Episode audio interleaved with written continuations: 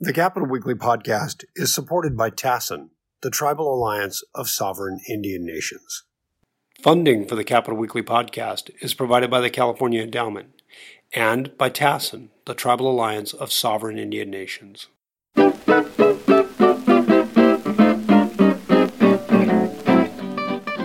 Uh, greetings and welcome to Capitol Weekly's regular podcast. I'm John Howard. I'm with Tim Foster. Hello. And our special guest is Anthony Wright, Executive Director of, Cal- of Health Access California. And um, we wanted to talk to you about health and especially the legislation uh, that's out there right now. There's a I, I think you described it earlier as um, a number of bills that are stepping toward uh, universal health care, single payer. Right. Uh, what's what's going on there vis-a-vis single payer right now?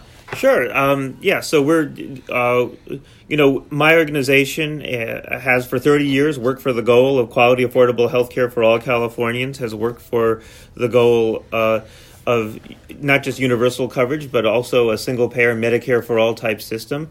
But we also recognize that that vision, um, while we want to organize for it and and promote it um, does have some obstacles in front of it. Most notably, the notion of needing federal approvals. That mm-hmm. uh, that uh, there are.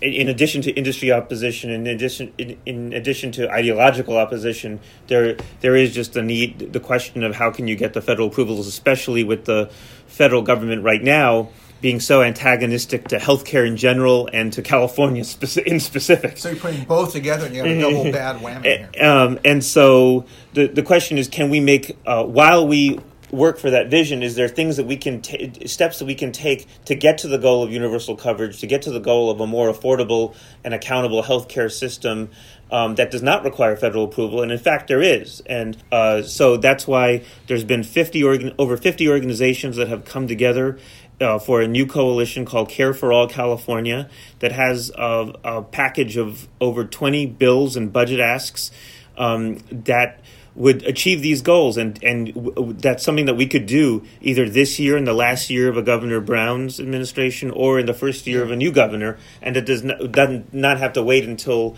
the window opens up for uh, the federal approvals either by the, a new administration or an act of congress. What, what do you think are the the biggest obstacles? What is the single biggest obstacle you face or the coalition faces in trying to get this legislation through? I mean is it doctors? Is it insurers? Is it uh, everybody else. I, I think it. Well, I think there's some pieces of it that have actually broad agreement. I think the three buckets of work. You know, one is how do we basically um, stabilize the market to uh, prevent the sabotage of the Trump administration. So, you know, Trump administration has been trying to promote this junk insurance through short-term insurance or association health plans. They've been trying to uh, do other administrative attacks. And how do we stop this sabotage from impacting Californians? Because if the Trump administration actions were to take place in California, that could actually lead to significant spikes in premiums and um, potential insurer insurer withdrawals and other issues. And yeah. how do you do that? So there's a there's a there's a set of bills to you know ban these junk insurance plans that are being promoted or some of these other things at the uh, to prevent the the federal sabotage. Um, two is how to get to universal coverage, and we, we think that you know we've made huge progress um, in the last uh, several years under the Affordable Care Act and our steps to implement and improve upon it. We've uh, we've uh, we've gone from nearly a 20% uninsured rate down to, to, to under 7%. It, it's actually the largest drop of the uninsured rate of all 50 states because of the work that California has wow. done. Um, and so we, you know, we went from about 7 million uninsured to less than 3 million. And so it, it's, it's actually, we're heartbreakingly close to taking just a couple of extra steps to get us to that 1, 2, 3% that most European countries are at, most universal um, systems are at. Um, oh, one thing to do is to expand Medi-Cal to include all, regardless of immigration status. We took a step a couple of years ago by covering all children. Is this we, the politically? Uh, is this the hardest piece? That uh, um, you know, I think actually there's a lot of support both in the industry and even in in the legislature, yeah. and even bipartisan. You know, when we when we expanded Medi-Cal to include all children, regardless of immigration status, we actually did have some bipartisan support on that. Um, we also think that. Uh, that would take care of about half of the remaining uninsured. Mm-hmm. The other half we could get to if we improved affordability and covered California, um, especially in a high cost of living state. The, uh, uh, if we could just provide a little bit more help to deal with some of the cliffs in funding and subsidies that are there, we could get a, a, a lot more Californians into coverage, and again, we could really get get our uninsured rate down to that you know that that one two uh, percent. Mm-hmm. Um, and the money, but, the dollars for that would be substantially so, less, I think, than the dollars you hear about. The, the universe of dollars for single payer is 400 billion, 350 billion. Right. I mean, uh, absolutely, it would be it would be much less than that. It would be much less than the money we would have lost under the repeal efforts. Um, we are, you know, uh, uh, this week is the year anniversary of the passage of the American Health Care Act in the House of Representatives, where the wow. the, the Congress voted uh, to repeal the ACA and cut and cap Medicaid, that would have been a disaster to California. That would have we would have lost 25 30 billion dollars a year um, from uh, from those proposals, and that unfortunately 14 of our of our uh, congressional delegation voted for, uh, and and so th- this would be a much a, a much smaller fraction yeah. of that. We think we could take steps this year in the budget mm-hmm. to at least make progress on opening up Medi-Cal on improving affordability in covered California, and then leave, and then hopefully the new governor. Um, and many of them have professed the goal of universal coverage. Yeah. could could take that final step next year. That was my next question. Gavin Newsom said publicly he supports universal health care. Um, right. So, and he supports obviously he supports the vision of a universal single payer system, but he also embraced this Care for All California package when it came out, and he said this would be good steps in the right direction okay. to get to that goal. And again, we see these as complementary type efforts. These are not uh, oh one doesn't necessarily. Uh, uh, automatically lead to the other, but they, yeah. but but but they are complementary, and we see that. But you asked the question of what's the, the, the toughest lift, and I think that's on trying to make sure that the industry is accountable for re- reducing costs, improving quality, and equity. And the the biggest bill there's a package of bills on that yeah. subject, but the uh, biggest one is AB 3087, which has gotten a lot of attention in the last uh, few weeks. There was a three hour hearing in Assembly Health Committee mm-hmm. um, just recently, and um, and you know doctors and hospitals uh, and those associations have you know raised their concerns, but you know we fundamentally believe that we need to have some check on healthcare prices. That healthcare prices are not related to uh, how much uh, the service costs or the quality we get or the outcomes. It's basically based on the market consolidation and power of a given provider versus a given plan in a given area. So, you know, a recent study showed that inpatient costs in Northern California are 79% higher than in Southern California, not because of any difference in the rules or the regulations or the policies, but simply because we uh, are just uh, just because the hospitals here can yeah. just demand that much more um, given their market power. We need to have some check on that, and especially, you know, in in other situations where we have you know near uh, monopoly uh, providers of essential services like utilities, we, we have some form of regulation, and we think we should do something similar in California. The, the political battle that the doctors have had over the last few years that I've covered mm-hmm. has been uh, Medi-Cal reimbursements. Right. So going into the negotiations on this, is there are, are, are you you know hopeful? Or does it seem logical that they would be willing? It sounds like they would take an income hit at some point, or is that not correct? I, th- I, I think uh, there's two things. One is you know we've supported increases in Medi-Cal uh, uh, rates, but it it actually is. There's not a lot of correlation between the providers that take a lot of Medi-Cal yeah. and the ones that charge, uh, uh, you know, these inflated uh, rates uh, in the private side that the that tends to be about their market power not about the uh, to make okay. uh, to make up the issues with Medi-Cal that's that's what the the research suggests and so um, we do think that we we should take into uh, have some consideration for uh, you know the financial viability of, of hospitals and doctors and others, and that's written into the bill. What we're trying to we're not trying to squeeze the the actual costs of a provider. What we're trying to do is is get at the fact that we just you know um, America prices are just so much more than any place else in the entire world, and uh, and and even in California we we have significant consolidation, in so many of our counties. Uh, a recent study from the Petris Center at UC Berkeley suggested, you know, 44 of our 58 counties were highly concentrated. That that uh, that we want to put some check on what the, these medical monopolies can charge, uh, and it's so it's not about uh, squeezing the legitimate costs or even allowing the, the bill actually allows for return in, on investment. It's about the it, it, it's a it's about dealing with these this monopoly pricing that we are seeing in, in medical groups in, in hospitals and health plans.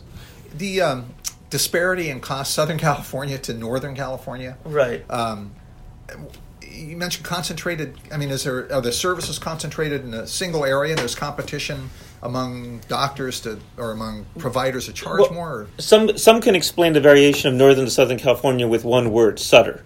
Um, and and in fact, you know, there was an, another bill, SB 538, that's also part of our package to try to deal with some of the spe- uh, specific um, contracting um, practices that we've seen with some of these large hospital chains that really t- sort of uh, have these anti-competitive practices and pricing policies.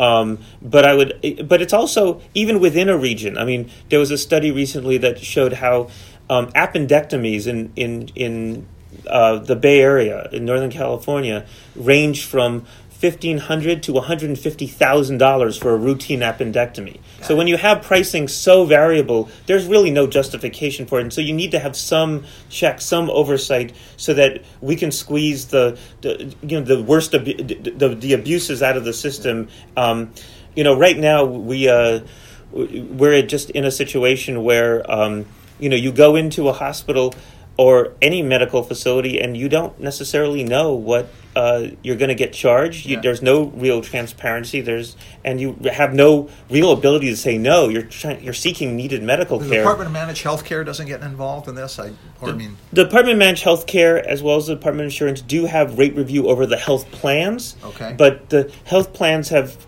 proved spectacularly bad at negotiating with the with providers, whether it be uh, medical groups or hospitals or others, for lower rates. That's their main job, and they have they have found that because there are certain medical groups or certain hospitals or certain specialists in certain areas that just have such dominance that they have no ability to, to, to bargain for a lower rate. Okay. And so you need to have some uh, some uh, oversight and review process. What, are the outfits like? Um, and I'm not asking this just because I'm a member of Kaiser, but where are the outfits like Kaiser, where they're they're they're insurance plans on one yes. hand, but they they own hospitals, they operate hospitals. They're sort of a what would you call a bifurcated? Yeah. Um, what?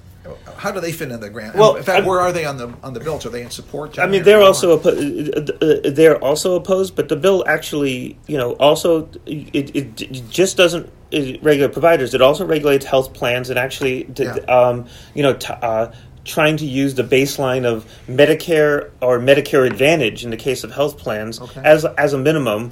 The bill actually guarantees that nobody would ever get paid less than Medicare rates, which most pr- providers and plans uh, participate in uh, and in fact would guarantee a benchmark higher than Medicare, and then gives them an appeals process to go even higher than that benchmark if they can show their costs, etc. So it's it's tr- it recognizes that this is not a one size fits all solution. It tries to take into account a plan like Kaiser, which uh, by having the uh, the Medicare Advantage as a as a, a way to sort of take into into account a capitated type system, but it's not. Uh, uh, but but to, but again, if if they're going to charge more than a multiple of Medicare, they they should be able to justify w- what those what and why those costs are so so high. Would there be a separate outfit to set up to look at this stuff, make sure, or it would set up a commi- it would set up a commission, a, a new commission, okay. a cost, quality, and equity commission that really has experts to look at this. Yeah. Um, uh, you know, we want to uh, and to allow for both this higher set where this higher benchmark, higher than Medicare benchmark is, but also um, and and to consider those appeals above that. Uh, but we we wanted to make sure that there was conflict of interest language so that um, those members of the industry are not on both sides of the sure. uh, yeah, of, yeah. of, the table here. Uh, you know, we think it's just a uh, you know, healthcare costs are just so much higher here than in the rest of the world, and in most of the countries, you have some you have some sort of review process, and you know, we are trying to, to also take the models that were and from the experience of states like Maryland and Massachusetts that have done things that are that are similar, that have done parts of this. Mm-hmm. Have they worked out over time? Has it? Uh... I mean, I think that there's been the Massachusetts in certain other countries, I mean, Massachusetts had a uh, had something with regard to a global cap, which this includes, that has shown some interesting results. And Maryland has had this has had a version of uh, of at least a piece of this for a couple of decades now. Yeah, okay. So I mean, this is a whole.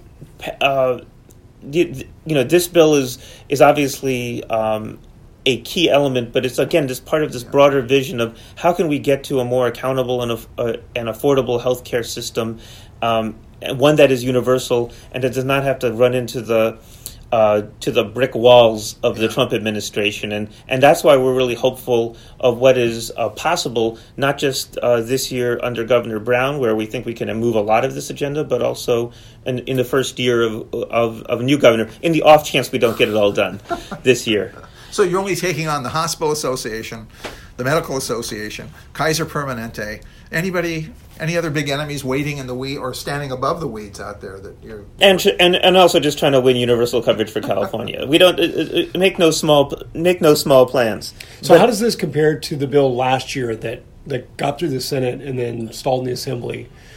Uh, SB five six two, the single yeah. payer bill. Mm-hmm. I, so I mean, that's a again, that's a vision that is um, compelling in that it would you know, re- uh, replace the the current system we have now with a centralized system where um, we finance it through a hopefully progressive tax and uh, and then use that as the main uh, resource to uh, to pay doctors, hospitals, etc. It is uh, again the approach here is not an alternative, but we think it it, it actually uh, is, is complementary is let's while while we um, are in a situation where we're not able to get federal approval, can we at least build on the progress we've made with expanding Medicaid, with increasing affordability in Covered California, with putting some um, similar um, uh, oversight over the industry um, that gets us, and then if the window opens and we have the the will in California, then we'd be better positioned to make a transition if Got that it. window opens. But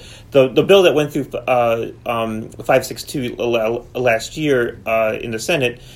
If, if, if it was financed, it would have required a two thirds vote in the Senate, which it did not get, and um, uh, it, uh, it, would have required federal approvals, uh, and uh, and so again, we support that goal as well, but we think that these are on different tracks and different timelines. That they're parallel, but they're on different. They're, they're, they're that they're different um, complementary efforts to get to the to, to the goal. To step but, in the right direction. But we can as... all agree, if I get sick, it's better in Riverside than it is in Berkeley, basically. Well, at least as far uh, as my pocketbook goes. Well, in terms of. It, it, uh, the pocketbook. But again, even within within Berkeley, depending on which facility, you could that appendectomy could be really, really, uh, uh, really, really different if it's at Alta Bates versus Stanford versus Zuckerberg San Francisco General Hospital, right? Um, and so. Uh, so at some level, there there's not a lot of rhyme and reason to healthcare prices, uh, and we need to put at least some uh, a justification over you know what, what is uh, which doesn't make a lot of sense right now, yeah. and that's I, I think part of why you know we're we're we're we're, ta- we're trying to take this big and admittedly bold step um, with regard to prices, but also uh, and but at the same time we hope we can work with the uh, we hope we can work with the industry on that, but also work with the industry as allies on the question of universal coverage because I think that helps everybody. Our system is stronger when everybody is included. Okay. Well, on that positive note, we'll wrap up. Anthony Wright, thank you very much. Hey, thanks, Anthony. No, thank you so much. And we'll see you next time around. It's John right. Howard with Capitol Weekly and Tim Foster. Thank you. And Anthony Wright, and we'll see you on our next podcast. Thank very you. Very good.